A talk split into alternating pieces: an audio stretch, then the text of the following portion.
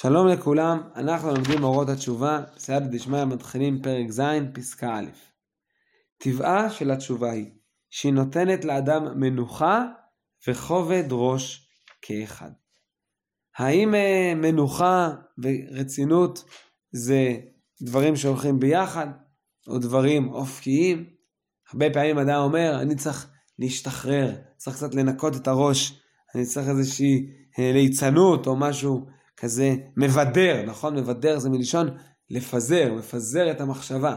אמ, אז אה, יש מנוחה כזאת, אבל זה לא המנוחה, אבל זה בדרך כלל מנוחה מאוד אה, אה, זמנית ומאוד רדודה, אה, גם אם יש לה מקום מדי פעם. מנוחה אמיתית זה מנוחה יחד עם כובד ראש. אה, מתוקה שנת העמל, אומר, אה, אומר שלמה המלך. שאדם הולך לנוח לא מתוך התפרקות, אלא מתוך אה, הבנה וידיעה. עשיתי מה שאני צריך, אני עכשיו נח, ואני אחרי זה אמשיך לעשות מה שאני מותר עליי לעשות. אז התשובה נותנת מנוחה וכובד ראש. מצד אחד מנוחה, היא מנחמת אותו גם בהרהור תשובה. בנקודה אחת קטנה מאורע הגדול כבר מונח עושר רם ונישא שעולם מלא. זה, התשובה נותנת לי מנוחה מול החטא.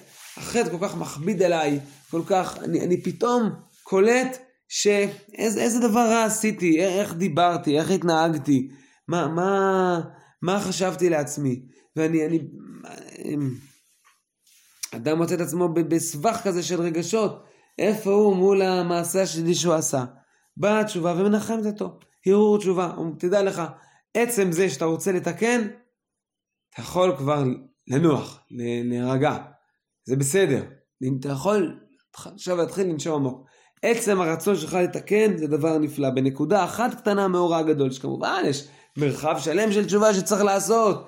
אה, לתקן את מה שעשית, לתקן את עצמך, חלקי התשובה, חרטה, וידוי, קבלה לעתיד, יש הרבה דברים, אבל בנקודה אחת יש כבר עושר רם ונישא של עולם מלא. זה כבר עושר גדול. יש פה עולם, אני פתחתי, הדלת נפתחה. אדם נמצא במערה חשוכה, מנהרה, ויש האור בקצה המנהרה. התשובה, הרהור תשובה, אור, נותן אור בקצה המנהרה. זה המנוחה. אבל ועם זה, היא מצגת לעיני רוחות תמיד חובות של השלמה. כמובן, המנוחה, לא הכוונה, הרהרתי בתשובה, זהו, גמרנו, עכשיו צריך להיות רגוע, ללכת ל... ל, ל אה, לשתות קפה, העיקר שהרהרתי בתשובה. לא, הפוך, אני עכשיו נח, אני רגוע, ואני יודע שיש מה הדרך שעליי ללכת. אדרבה, עכשיו הרבה יותר, הם, אה, אני, אפשר לנסח את זה בצורה אחרת. לפני תשובה, אז האדם נע בין שני כתבים. כותב אחד, הכובד, המסע של החטא ושל הסיבוך שבו הוא נמצא, והוא לא, לא, לא יודע, לא מבין מה עליו לעשות, וממילא זה גורם לו לברוח לקצה שני של התפרקות, של בריחה, של uh, קלות ראש, העיקר שהוא לא יצטרך להטריד את מוחו בפתרון המשבר והבעיה שהוא היה בה. אבל כשיש תשובה, כשאדם מבין שיש דרך לצאת מהמשבר, שיש דרך לטפל, אז אנחנו עכשיו מגיעים לנקודת האמצע. מצד אחד רוגע, אה, שלווה, אפשר לתקן, אפשר לטפל בדברים, יש דרך החוצה. ומצד שני, מוטל עליך לא לברוח, לעמוד פנים על פנים מול המצב, ובאמת לעשות את השלבים של התשובה, כפי הדרך, כל דבר ודבר לפי עניינו. המצילות אותו מהרב מזכיחות הדעת.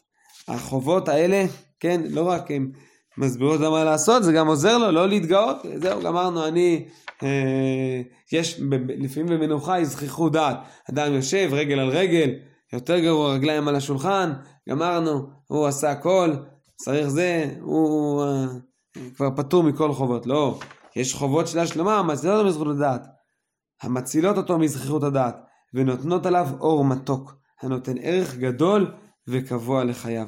החובות האלה נותנות משמעות, האדם שמח בזה, שמח לפתור את הפלונטרים שנוצרו, בסופו של דבר זה אולי קשה, יש קושי, אבל האדם פגע בחברו, ועכשיו לא יודע מה לעשות, וזה ממש לא נעים לו, והוא יודע, עכשיו הוא הבין, הוא הגיע להחלטה, הוא צריך להרים טלפון להתנצל. אז הנה, יש לו מנוחה, רוגע. הוא מבין מה הוא צריך לעשות. זה קשה, זה לא קל לעשות את טלפון. זה חובה של השלמה, הוא מבין, הוא לא יכול להיות בזכיחות הדעת ולהגיד מה אכפת לי. נכון? ואז הוא עכשיו מרים טלפון ותחושה טובה, אור מתוק הנותן ערך גדול וקבוע לחייו. עכשיו יש לו משהו, איזה קניין, משהו קבוע בחיים, לא רק היטלטלות בין קצוות, בין הקצה של ההפקרות והקצה של המסע החטא, אלא יש ערך גדול וקבוע לחייו, חיים של מאמינים שבתיקון ובדברים, המעשים שצריכים לעשות, לממש את האידאל הזה בחיים.